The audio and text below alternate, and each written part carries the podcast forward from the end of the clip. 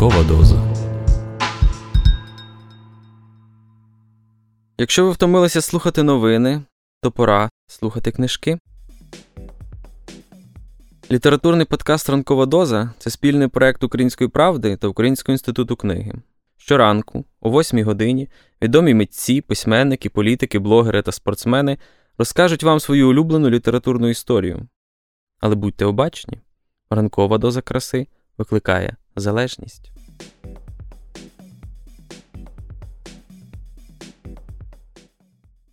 Привіт, друзі! Сьогодні неділя, а значить, ми пропонуємо вам не просто ранкову, а цілу тижневу дозу. Якщо ви щось пропустили, щось не послухали, чи просто вагаєтесь, чи варто вам ув'язуватись у цю історію, пропонуємо вам недільний дайджест ранкової дози. Усе найцікавіше за тиждень. Слухайте, лайкайте, поділіться своїми враженнями в коментарях.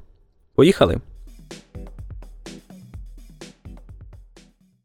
Я дуже рекомендую всім, особливо тим, хто цікавиться політикою, прочитати книгу американського письменника Роберта Пена Уоррена е, Вся королівська радь.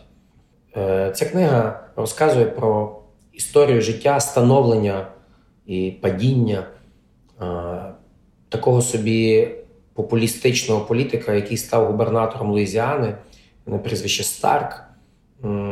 Ця книга насправді дуже тонко описує, хто і що таке політик, е, що робить з людьми політика, які там правила гри, як можна залишатись порядною людиною, при цьому робити успішні кроки, і як наскільки складно це зробити.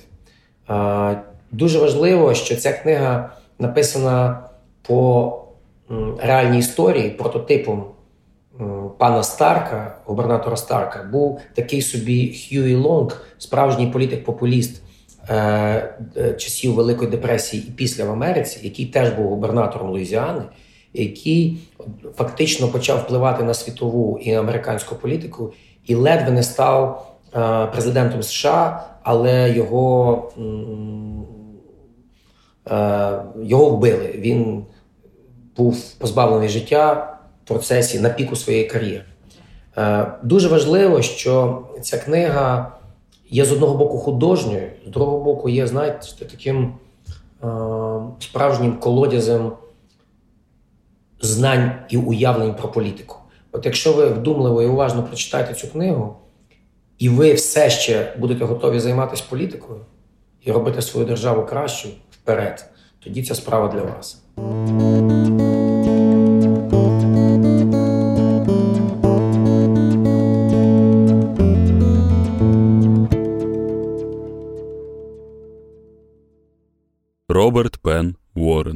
Все королівське військо. Великий чорний кадилак, тьмяно поблискуючи капотом під вуличними ліхтарями, мені було видно це навіть із заднього сидіння, тихо шурхотів своїми дорогезними шинами під гіллям дерев, що зеленіло молоденьким листячком, бо був уже початок квітня. Потім ми звернули на вулицю, де таких гарних, розлогих дерев ніколи й не бувало. Тут, сказав я, Отой будинок праворуч, одразу за бакалією. Ласун спинив кадилака біля бровки лагідно, наче мати, що цілує свою любу дитинку на добраніч. Тоді обіг його спереду, щоб відчинити дверці хазяїнові. Та хазяїн уже стояв на тротуарі. Я теж вибрався з машини і став поруч нього. Ось воно, це кубло, мовив я і рушив уперед. Бо ми прибули з візитом до Адама Стентона. Коли я сповістив хазяїна про те, що Адам Стентон прийняв його пропозицію і доручив мені залагодити справу, хазяїн сказав Так, так.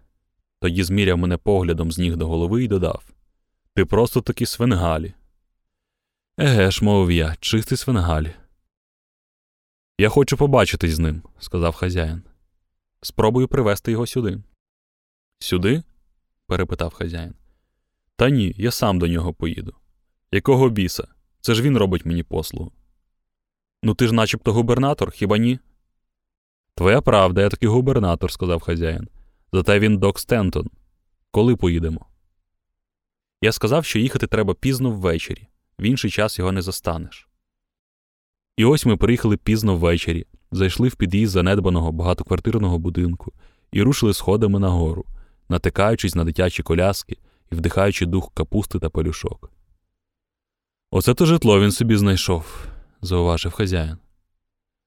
«А тож», – погодився я, і багато хто не може збагнути чому. Здається, я можу, сказав хазяїн.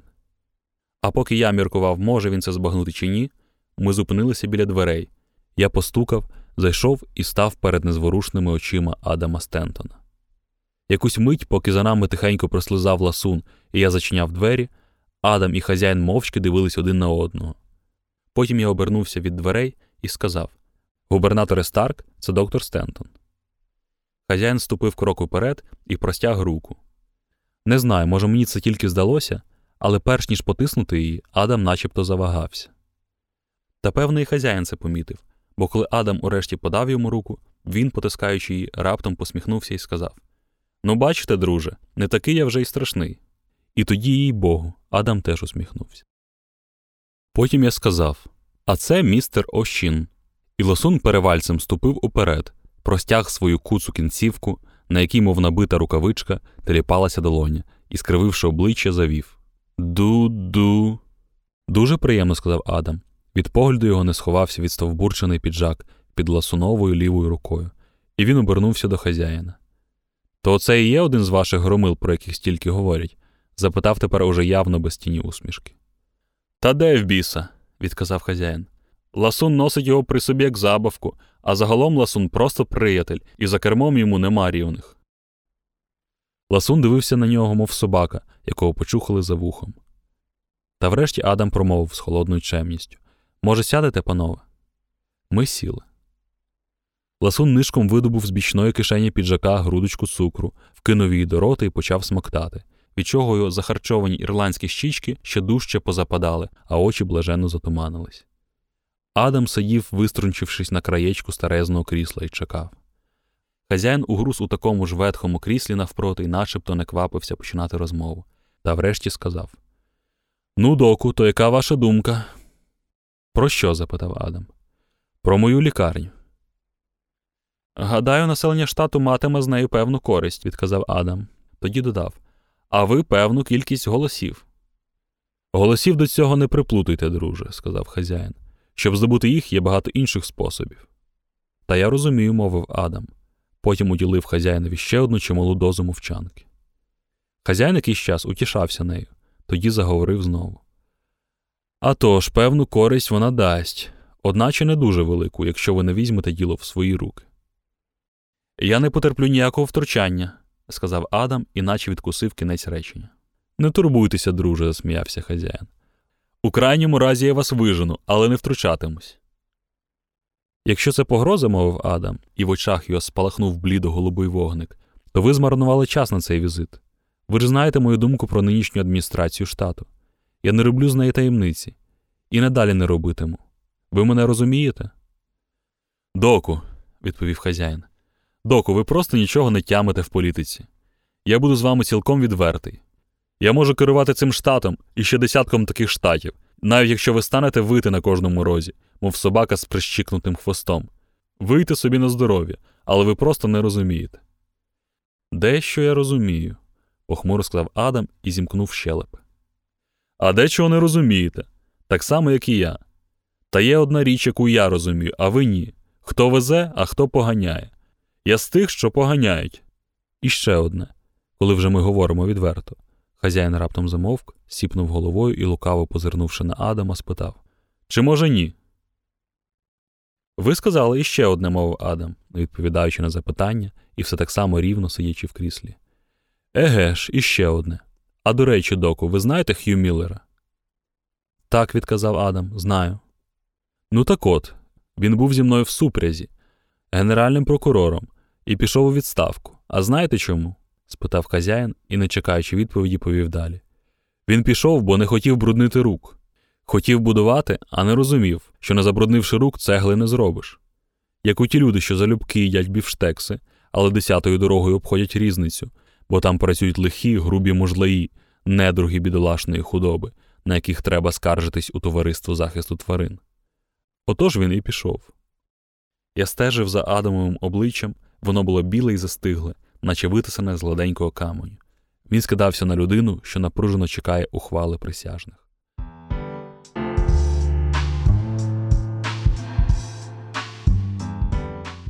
Всім привіт, це Гаська Шиян. Е, Я хочу сьогодні вам порекомендувати місто Валеріана Підмогильного.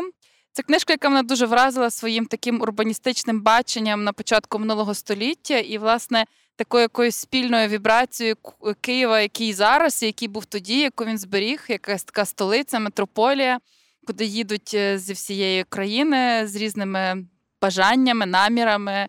Е, мріями. І, власне, головний герой теж дуже цікавий персонаж. Абсолютно я б не назвала його позитивним, особливо в сучасному феміністичному дискурсі. Але при цьому він з таких цих негідників, які тебе чимось зачаровують, і ти до нього проникаєшся якимось, ну, якщо не співчуттям чи симпатією, то принаймні співпереживаєш йому. Е, Книжка написана дуже таким легким, е, у легкому форматі, дуже легко читається. І, власне, дуже-дуже класно в ній впізнавати Київ, оцей от поділ, на якому ми зараз тут сидимо. Іноді таке враження, що мало що змінилося.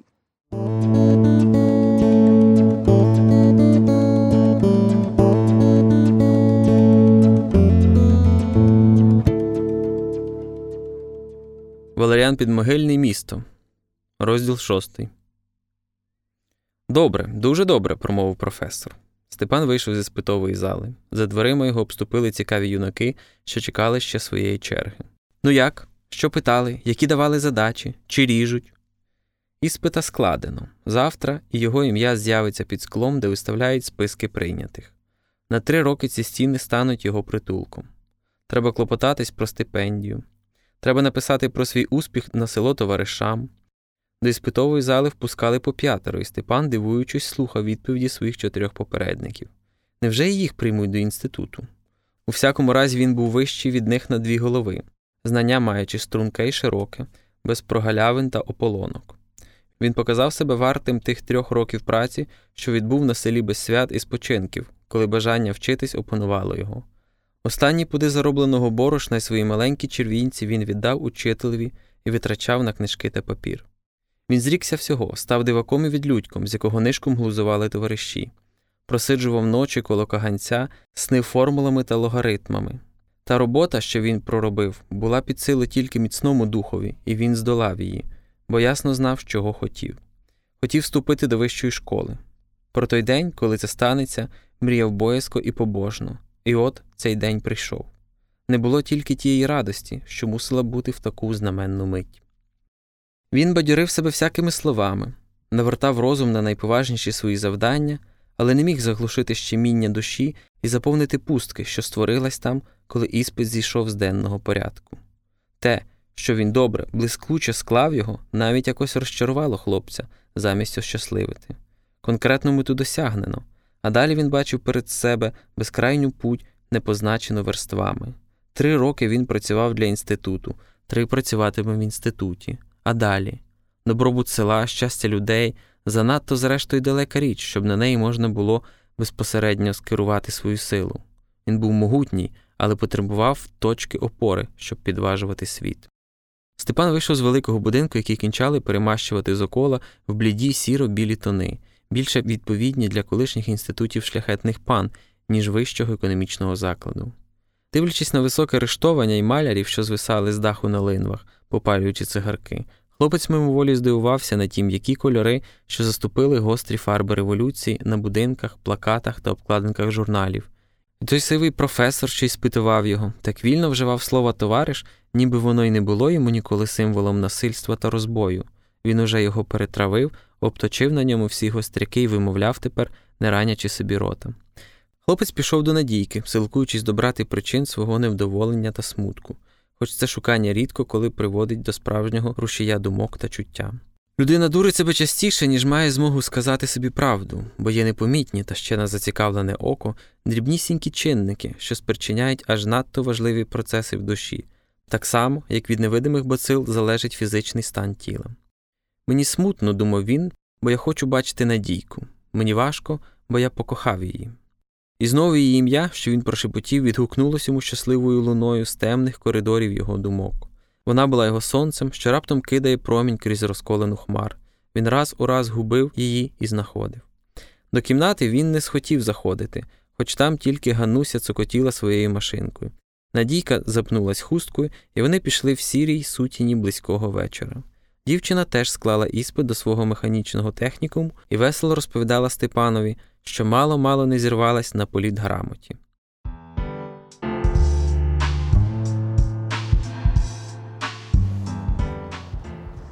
пацики Дністрового. Для мене особисто це один із, можливо, навіть найважливіший твір сучасної української літератури, написаної після незалежності. Я кажу про себе особисто, тому що ти розумієш, що тут пишуть фактично про щось таке, як. Про тебе, фактично. Я також виріс е, у, можна сказати, Гопницькому районі, там про Тернопіль, я в іншому місті. Але ти бачиш оці хлопці, які десь там пробують макову соломку, десь б'ються, десь бухають, якийсь е, незрозумілий там проміскуїтет. Але водночас є моменти, коли пронизує, пронизує наскрізь просто ось ця ніжність, закох... закоханість головного героя до е, Ляні, до його дівчини. І найбільше мене вражає е, вразило, я кілька разів перечитував е, уривок про те, як мама, після того, як черговий раз в, в історію встріє її син підліток, вона згадує, як добре, як просто було, коли він був маленьким, і вона йому починає от розказувати, як добре було, коли ти був маленьким, як я хочу, щоб ти і далі був маленьким.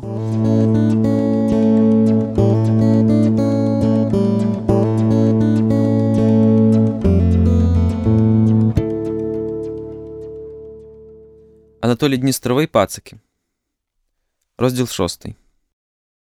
Матір накидає в трілки картоплю пюре, з якої лине гаряча смачна пара.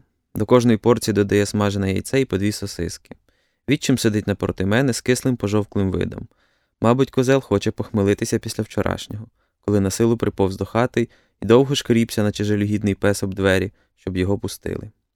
Мулька, каже він матері, а в нас нема нічого. А тобі ще чогось треба? визвіряється вона. Мало вчорашнього? Ледве теплий прийшов, усі гроші курва пропиваєш. Схаменися, чоловіче. Твої дружки хоч і п'ють, але й про свій дім не забувають. Завжди копійку несуть до хати. А ти? Тобі тільки колеги і бухельце, дає собі щегля під щоку. Добре мені діло, щодня заливати баки. Поїв, поспав, побухав і більше ніякої роботи.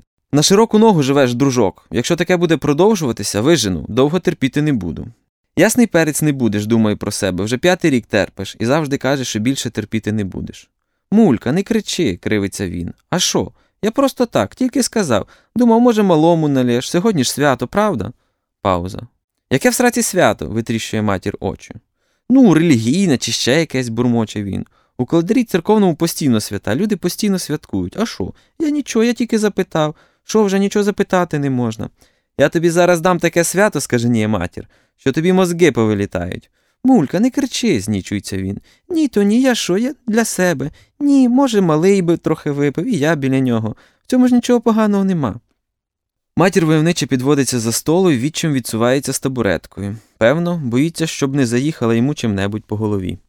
Йому ще рано пити, каже вона. Он вчора також приплентався ледве теплий, горілкою смердить, як від старого пияки. А ти щоб добре вчився, зиркай на мене, а не горілку пив. Рано, сину, починаєш. Я в твоєму віці вже на заводі працювала. Пауза. А з бурси, якщо на коїш лиха, вилетиш тільки так. Тепер, сину, не ті часи настали. Довго не панькаються. Чого витріщився? Бери їж. Я кладу виделку і дякую, не лізе. Матір накидається на мене. Хочеш похмелитися? Стоїть перед нами в агресивній позі, закинувши за плечі білий кухонний рушник. Я вам, курва, зараз як похмелюся обом, що старе дурне, що молоде. Відчим мляво порпається виделкою в картоплі, запухлий, пожмаканий після будуна, дивиться на матір і знічено просить Мулька, досить тобі вже сваритися, сідай їсти, тільки не кричи, бо голова розвалюється. Вона йому кидає пояцюра, щодня дудлити. Скоро мозги повідсихають, і ще той шмаркач втягується, показує на мене, але невдовзі заспокоюється і сідає.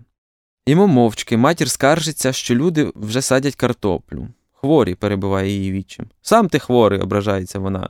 Нас ще не скопано, а їсти схочете, правда? Особливо, коли зима буде на носі.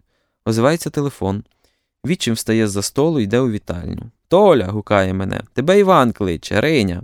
Матір на мене дивиться і сміється. Каже, що в Івана дуже кумедне поганяло, схоже на скриню. Риня, скриня. Слухаю. Привіт, Талян. Що сьогодні робиш? Коли саме? Під вечір. Хм, Навіть не знаю. Поки що про це не думав. Є тема? Риня каже, що хоче познайомити мене з однією бабаською. її притягне його подруга. Толян, можемо у чотирьох відтягнутися або просто потинятися. Я не заперечую, лише запитую, чи вона дуже страшненька. Риня пирскає, в слухавці чує його дихання, яке переривається сміхом. У неї, правда, є маленький дефект, говорить веселим голосом. Який? У неї горб. Пху, от придурок. Риня любить мочити схожі коні, і від нього не знати, що можна чекати завтра. Повівся? сміється. Нормальна тьолка, тільки в неї є ще один маленький дефект. Бляха, ти мене вже задрав. Може, в неї немає лівої ноги, чи може вона ветеран Другої світової? У неї немає лівого ока. Риня, ти мене вже починаєш харити. Толя, йдеш чи ні? Іду, йду. Ця панянка мені вже наперед подобається. Я зайду за тобою під вечір, каже Риня і кладе слухавку. Поки Риня до мене не прийшов, я вирішую доклеїти картинки, журнальні вирізки. Вже впродовж другого року я визбирую з різних спортивних, молодіжних, кіношних, мадняцьких журналів плакати відомих спортсменів, рок-зірок, моделей, які йдуть додатком у середині часописів, а також вирізаю цікаві ілюстрації: Ейнштейна, який показує язика, усміхненого Сталіна, Марадонну, який кричить на партнера по команді, задуманого Делона, симпатичних дівах, блондинок, брюнеток. Навіть одна лиса є, кумедних собак, котів, різноманітні моделі автомобілів, літаків, цицькатих секс-бомб, Сабріну, Сандру та інших привабливих курвів, дикі морди залізного Майка і Могамеда Алі, Гітлера з витягнутою рукою, Микиту Сергійовича Хрущова з кукурудзою в руках і багато-багато іншого мотлуху, який мені подобається. Цими вирізками різного розміру від невеликих картинок завбільшки сірникову коробку аж до метрових плакатів. По суботах і неділях, коли маю вільний час, я обклеюю шпалери від плінтусів і до стелі. Матір спершу протестувала, кричала займаєшся не тим, чим слід, благала, ремонт, курва, тепер робити дуже дорого, не псуй шпалери. Але я на це не звертав уваги, і вона невдовзі змирилась з моїм захопленням. Спершу трішки бурчала, а згодом приходила до мене в кімнату, дивилась, як я пензликом акуратно намазую клей на картинку зі зворотнього боку і обережно наклею на стіну щільно підігнавши до сусідніх ілюстрацій вирізок. Врешті вона почала допомагати і зізналась, що стіни від цього стають цікавіші, ніж однотипні візерунки на шпалерах. Мені залишилась одна єдина стіна навпроти вікна, скоро дожину діму дефіцита, в якого кімната обклеєна повністю, немає вільного місця навіть на маленьку картинку. Щоправда, він слоїк ходячий, в певних місцях понаклеював порожні пачки фірмових цигарок, які постійно в нас виклянчував. Ми перлися за місто на Чернівецьке або Львівське шосе купувати ці цигарки разом з іншими речами у пшеків, які приїздили в Україну на мерсах, фіатах, жуках до родичів.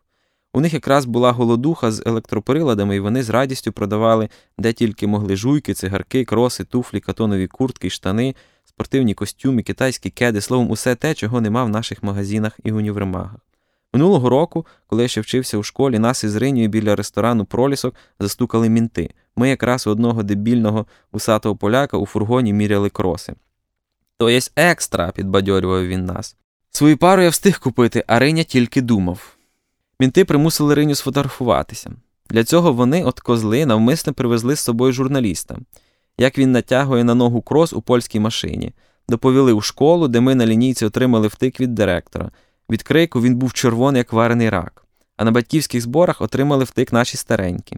Через тиждень вийшла стаття в обласній газеті з фотографією Рині, який міряє крос. У статті згадували моє прізвище. Мати кілька днів плакала. Як я буду дивитись на роботі людям в очі? Ти ростеш потворою. Я ж тебе таким не виховувала. Що сусіди скажуть? Дуже рано починаєш, а що буде далі? Старий машталір колись розповідав, як ще учився в школі, їм на політінформації втирали про те, як іноземець намовив радянського хлопчика за нові джинси піти в універмаг і купити совітський стяг. Ганьба, казав учитель, ганьба, це те саме, що зрадити батьківщину. Згадую це, і мені стає смішно. Зараз полякам дозволили торгувати на окремо відведених ринках, і нікому не треба тепер їздити на шосе і нелегально купувати в них речі. Мати нарікає, що поляки за останній рік із наших магазинів вигрібли всі телевізори, холодильники, праски, магнітофони, радіоли, м'ясорубки, електродрилі, транзистори, а тепер накинулись на малі інструменти, деталі, цвяхи, дроти, дверні замки, вимикачі, молотки, викрутки, всілякі двигуни, навіть на фарфор, скло та інший посуд. Бідують, а тому швендюють по світу, сказала вона. Да, поляки гірші від тараканів. Відкриття польського ринку нам було на руку. Відпала охота купувати, і ми просто крали у пшеків різні речі з-під прилавка. Деколи наших знайомих ловили, але це було рідко, оскільки на ринках товклися цілі зграї, таких як ми, хто вірив тільки у власні руки. Пригадую, як Риня вкрав лівий китайський кет із пари, а один наш знайомий з БАМу вкрав правий. Потім вони шукали одне одного і ділили цю пару між собою. Риня доплатив і мав новісінькі кеди, які в Тернополі були рідкістю. До полудня я встигаю заклеїти картинками верхній лівий кут стіни, добряче болять плечі. Матір каже, що через тиждень будемо садити картоплю. Я не заперечую. Разом з відчимом вона звалює до сусідки в гості дивитися бразильський телесеріал. Канал, на якому він іде, в нашому старенькому електроні не показує. Телефонує Риня, каже, що зайде через півгодини. Розділ сьомий. Ти тільки не кіпішуй. Тьолка нормальна, ляля, ножки. Ммм. підносить Риня пучки пальців до губ, буфера класні словом, побачиш. Господи, якби ж то. Ми їдемо п'ятим траліком до залізничного вокзалу, від якого прийдемо пішки на театральну площу. Біля яєць це дві великі мармурові кулі по обидва боки від сходів до драмтеатру. Маємо зустрітися з тьолками. Яйця особливе місце. Тут перезустрічалися пів Тернополя. Риня цілу дорогу розповідає, що його старші двоюрідні брати пригнали з Німеччини іномарки. Уявляєш, перші іномарки в Тернополі Volkswagen і Мерс. Да, це круто, думаю я. Вони серйозні бандюки. Риня каже, що треба займатися серйозним ділом, робити пристойні гроші, підніматися і не страждати на дурку. Всі ці наріки, гульба табунами до 30-40 чоловік все це не те. Надо нормальні тачки купляти і заробляти бабки. Ти погоджуєшся? Да, знеходя відповідаю, хоча думаю зовсім про інше. Мене непокоїться зустріч. Я ніколи не був із дівчиною. Через це ясний перець почуваюсь незручно, ніби все роблю не так, навіть у найменших дрібницях. І це буде помітно, і може викличе сміх. Як усю цю біду пояснити Рині? Пауза. Думаєш про тьолку? несподівано запитує він. Здригаюсь, таке враження, наче Риня читає мої думки. Да, якщо чесно, думаю. Ляля, каже він і сміється. Головне, багато не кіпішуй. Ляля повторюю про себе це слово Рині, яке він інколи вживає стосовно класних тачок і класних тьолок. Талян, головне постійно чеши її на вушко. Баби це люблять. Якщо замовкнеш, вона відразу подумає, що ти відморожений, зануда. Доганяєш? Да, доганяю. Молоток, все в тебе вийде. Ми виходимо з тролейбуса, Риня дістає цигарку, прикурює, продовжує. Ти маєш відчувати, бачити по її очах, коли вона на тебе дивиться захоплено, доганяєш? Головне, щоб їй з тобою було цікаво, щоб вона не хотіла ну, посратися з тобою. А потім все піде як по маслу. Тільки не пускай перед нею соплі, як ти її любиш, не говори їй цього, доганяєш? Не показуй їй, що ти сохнеш, бо тоді жопа, вони таке люблять, доганяєш? Да, ясний перець. Приставай обережно, не відразу, бо стане на роги і відкриє хліборізку, головне постійно чесати на вушко, чесати постійно, і все буде нормально.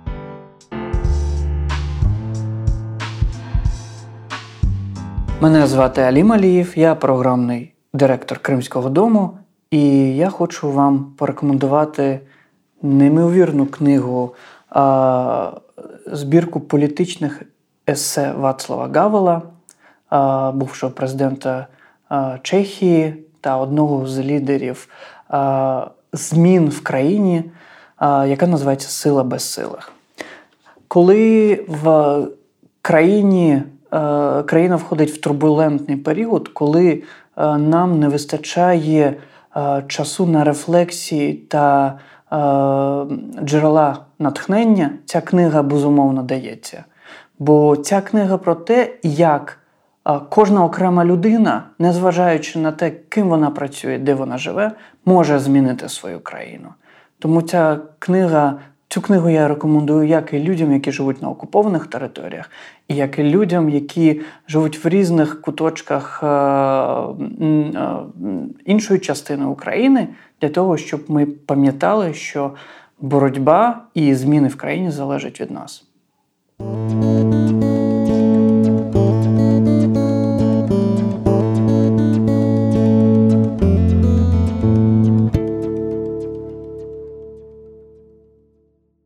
Директор овочевої крамниці розмістив у вітрині між цибулею та морквою гасло Пролетарі всіх країн єднайтеся. Навіщо він це зробив? Що він хотів повідомити світові? Невже справді щиро запалився ідеєю єднання пролетарів усіх країн? Його запал сягає так далеко, аж він відчуває непереборну потребу поділитися своїм ідеалом із громадськістю. Невже він хоч на хвилинку замислився? Як можна здійснити це єднання та які це матиме наслідки? Гадаю, стосовно більшості крамарів можна справедливо припустити, що вони ані трохи не замислювалися над текстом гасел у своїх вітринах, а тим паче не висловлювали в них свою світоглядну позицію. Це гасло привезли нашому крамареві з бази разом із цибулею та морквою, і він розмістив його у вітрині просто тому, що так робиться вже роками. Так роблять усі, так мусить бути. Якби він цього не зробив, міг наразитися на неприємності. Його могли відчитати за брак оздоби, а дехто навіть міг дорікнути нелояльністю. Він зробив це, бо так треба зробити, якщо людина хоче вистояти в цьому житті. Це одна з тисячі дрібниць, які забезпечують йому відносно спокійне життя у згоді із суспільством. Як бачимо, крамар цілком байдужий до семантики виставленого гасла, і якщо розміщує його у своїй вітрині, то робить це зовсім не тому, що сам прагне донести іншим відповідну ідею. Певна річ, це не означає, що його вчинок не має жодної мотивації та сенсу, і що своїм гаслом він нікому нічого не повідомляє. Це гасло виконує функцію знаку та вже як таке містить хоч і приховане, проте доволі чітке повідомлення. Загалом його можна вербалізувати приблизно так Я, директор крамниці АБ, перебуваю тут і знаю, що мені слід робити. Я поводжуся так, як від мене очікують. На мене можна покластися, мені нічим дорікнути, я слухняний і маю право на спокійне життя. Це повідомлення, звісно, має й свого адресата, воно призначене нагору, начальству крамаря, і водночас слугує щитом, за яким крамар ховається від імовірних доносчиків. Тож істинне значення гасла корениться в самій людській екзистенції крамаря, віддзеркалюючи його життєві інтереси. Що ж то за інтереси? Зауважимо, якби крамареві дали вказівку розмістити у вітрині гасло Я боюся, тому я взірцево слухняний, він уже не був би таким байдужим до семантики напису, хоча зміст нового гасла цілком збігається з прихованим змістом попереднього. Очевидно, що крамар не наважився б розмістити у своїй вітрині таке неоднозначне повідомлення про власне приниження йому було б ніяково, соромно. Це зрозуміло, адже він людина, а отже має почуття людської гідності. Щоб уникнути таких ускладнень, зізнання в лояльності мусить мати форму знаку, який принаймні своєю текстовою обгорткою вказує на вищі некорисливі переконання. Потрібно дати крамареві змогу сказати а чом би, зрештою, і не об'єднатися пролетарям усіх країн. У такому разі знак допомагає приховати від людини низьку мотивацію її покірності, а водночас і низьку мотивацію влади. Знак ховає їх за фасадом чогось високого.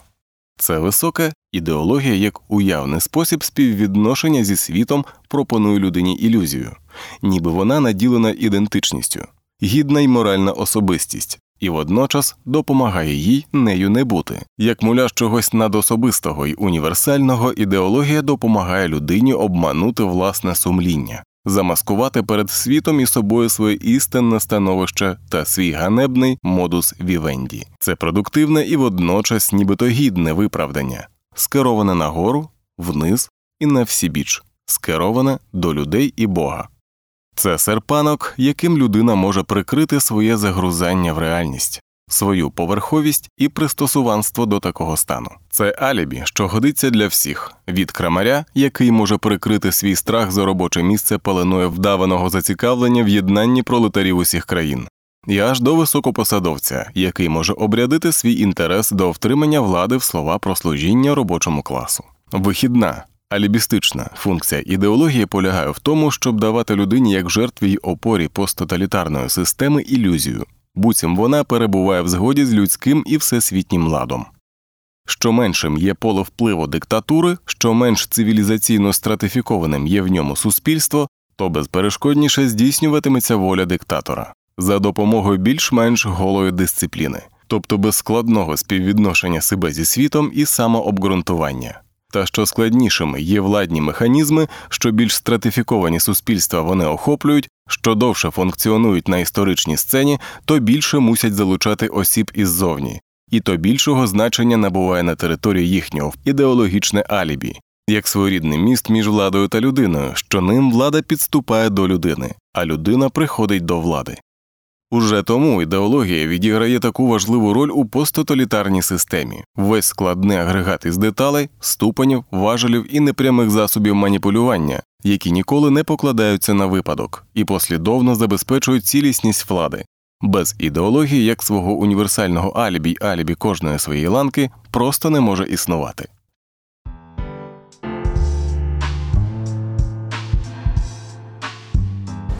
Добрий день, мене звати Юрко Позаяк. Я поет сам по собі, але ще й перекладач. І сьогодні я хочу вам порекомендувати. Це книжка мого друга Жарка Йовановського, теж хорватський поет в першу чергу, але він написав, е, опублікував одну досить несподівану прозову книжку. Е, Називається вона Оповідки про Леніна і Сталіна. Це 100 оповідок е, про Леніна і Сталіна, написані в стилі Даніїла Хармса. Е, Вони теж дуже веселі, е, забойні, живі.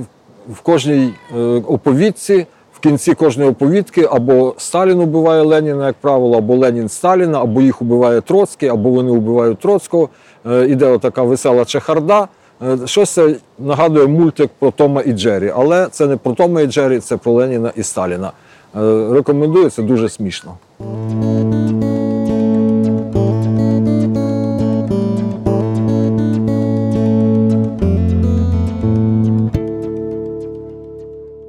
Сигарета. На той час Ленін і Сталін не були знайомі. Гуляв Ленін вулицею, а тут до нього підходить Сталін і просить вогню прикурити сигарету. Ленін дістав сірники з кишені, чиркнув і припалив Сталінові. Потім Сталін, щоб якось віддячити, запропонував йому сигарету. Ленін узяв пропоновану сигарету і подякував. Сталін після цього розпрощався і поспішно залишив місце зустрічі, швидко завернувши за ріг. Ленін узяв сигарету до рота і за секунду до того, як її закурити, подумав: трапляються ще добрі люди на світі. Потім припалив сигарету і глибоко затягнувся. Уже наступної миті вона вибухла в його губах і рознесла йому голову. Коли Сталін почув вибух, то був уже далеко. Він аж заходився, регочучи на все горло зі свого жарту, аж поки трамвай, у який він заскочив, не проїхав через великий кам'яний міст.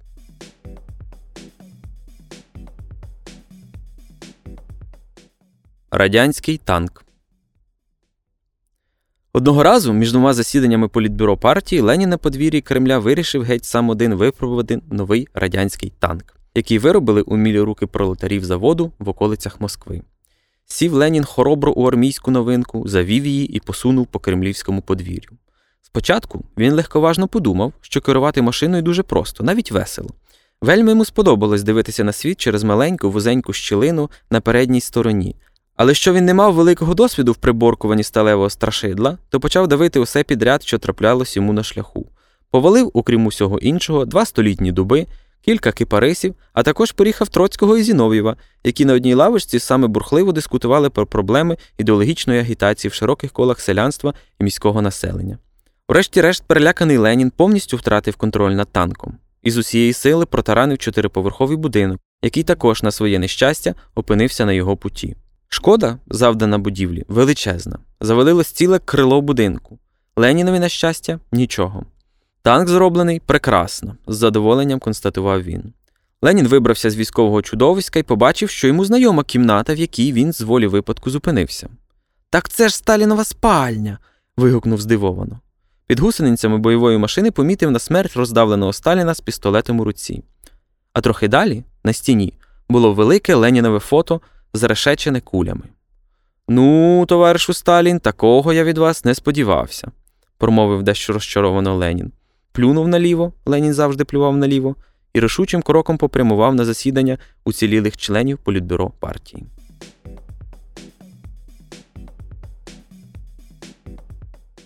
Першоквітневий жарт Сталіна. Одного 1 квітня Сталін вирішив пожартувати з Леніном. Забіг уранці в його кімнату і вигукнув Товаришу Ленін, на нас іде знавіснілий натовп і кричить, що хоче назад царя, вимагають вашої голови. Ленін дуже перелякався, бігав по кімнаті і викрикував Ой, лишенько, що ж його робити? Я вас, товаришу Ленін, заховаю і замкну у своїй шафі. А як заховаю, то піду, заспокою натовп і повернусь по вас. Ленін погодився з пропозицією і заліз у Сталінову шафу. Через півроку Сталін, посеред засідання політбюро, на якому головував, згадав, що Леніна він замкнув у шафі.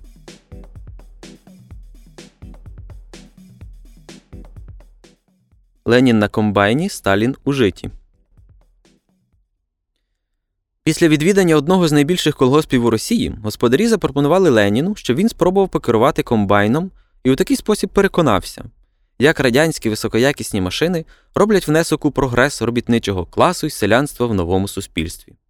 Ленін з готовністю погодився, бо вважав, що навчиться чогось нового, а він завжди вважав, що треба постійно вчитися.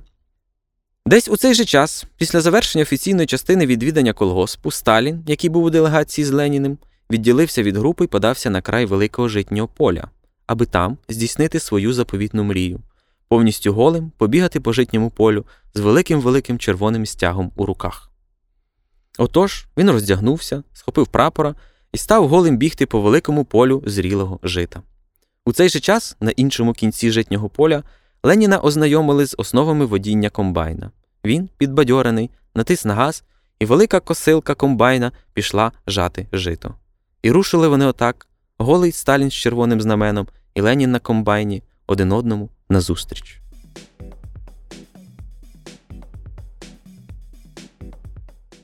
Це якась помилка. Сталін дуже любив складати списки на розстріли та арешти. Це не забирало багато часу, зате прекрасно розслабляло. Потім він спокійніше спав та й апетит ставав кращим. Одного разу, вважаючи, що це буде гарний жарт, він і самого себе вніс у список на арешт. Ну хто б його, одного з вождів революції, насмілився потурбувати. У графу причина процесування записав контрреволюційна діяльність у складі нелегальної групи. Чомусь йому здалося, що це крайня хохма Сталін і контрреволюціонер. Хі-хі-хі. Нижчі службовці, думав Сталін, усміхаючись, лопнуть від сміху, коли зрозуміють оцей його жарт. Після цього він передав списки підлеглим політкомісарам, потім добряче попоїв, напився горілки і пішов спати. А о четвертій ранку розбудило його дике гупання у двері. Хто там? запитав він зі злістю і похміллям, украй здивований, що хтось взагалі наважується порушити його спокійний сон. НКВД, відчиняйте. Ну, зараз я вам покажу, подумав він і, розлючений у піжамі, рішуче пішов до дверей. Після кількох годин допиту в підвалі Луб'янки, самому центрі таємної служби, Сталін мав великого ліхтаря під лівим оком, а з губи його цебенів струмок крові. Він розгублено кліпав, а настільна лампа, націлена прямо в його лице, немилосердно палила йому очні яблука. Це якась помилка, товариші, повторював він уперто одне й те ж речення, і щоразу, як він це казав, слідчий правицею гатив його посеред обличчя. Вас ніхто у цьому зв'язку ні про що не питав, товаришу Сталін. Зрештою, тут усі через якусь помилку, більшу чи меншу. Наскільки велику, це ми ще з'ясуємо. На горі є набагато розумніші від вас, їм видніше, які в кого помилки. Констатував холодно нижчий офіцер НКВД, запалив сигарету і потім продовжив, погрожуючи кулаком. А тепер, товаришу Сталін, ви нам назвіть імена решти негідників із вашої контрреволюційної групи.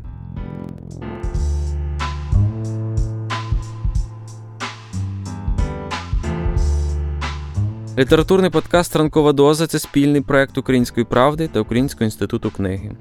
Будьте обачні та обережні. Ранкова доза викликає залежність від краси.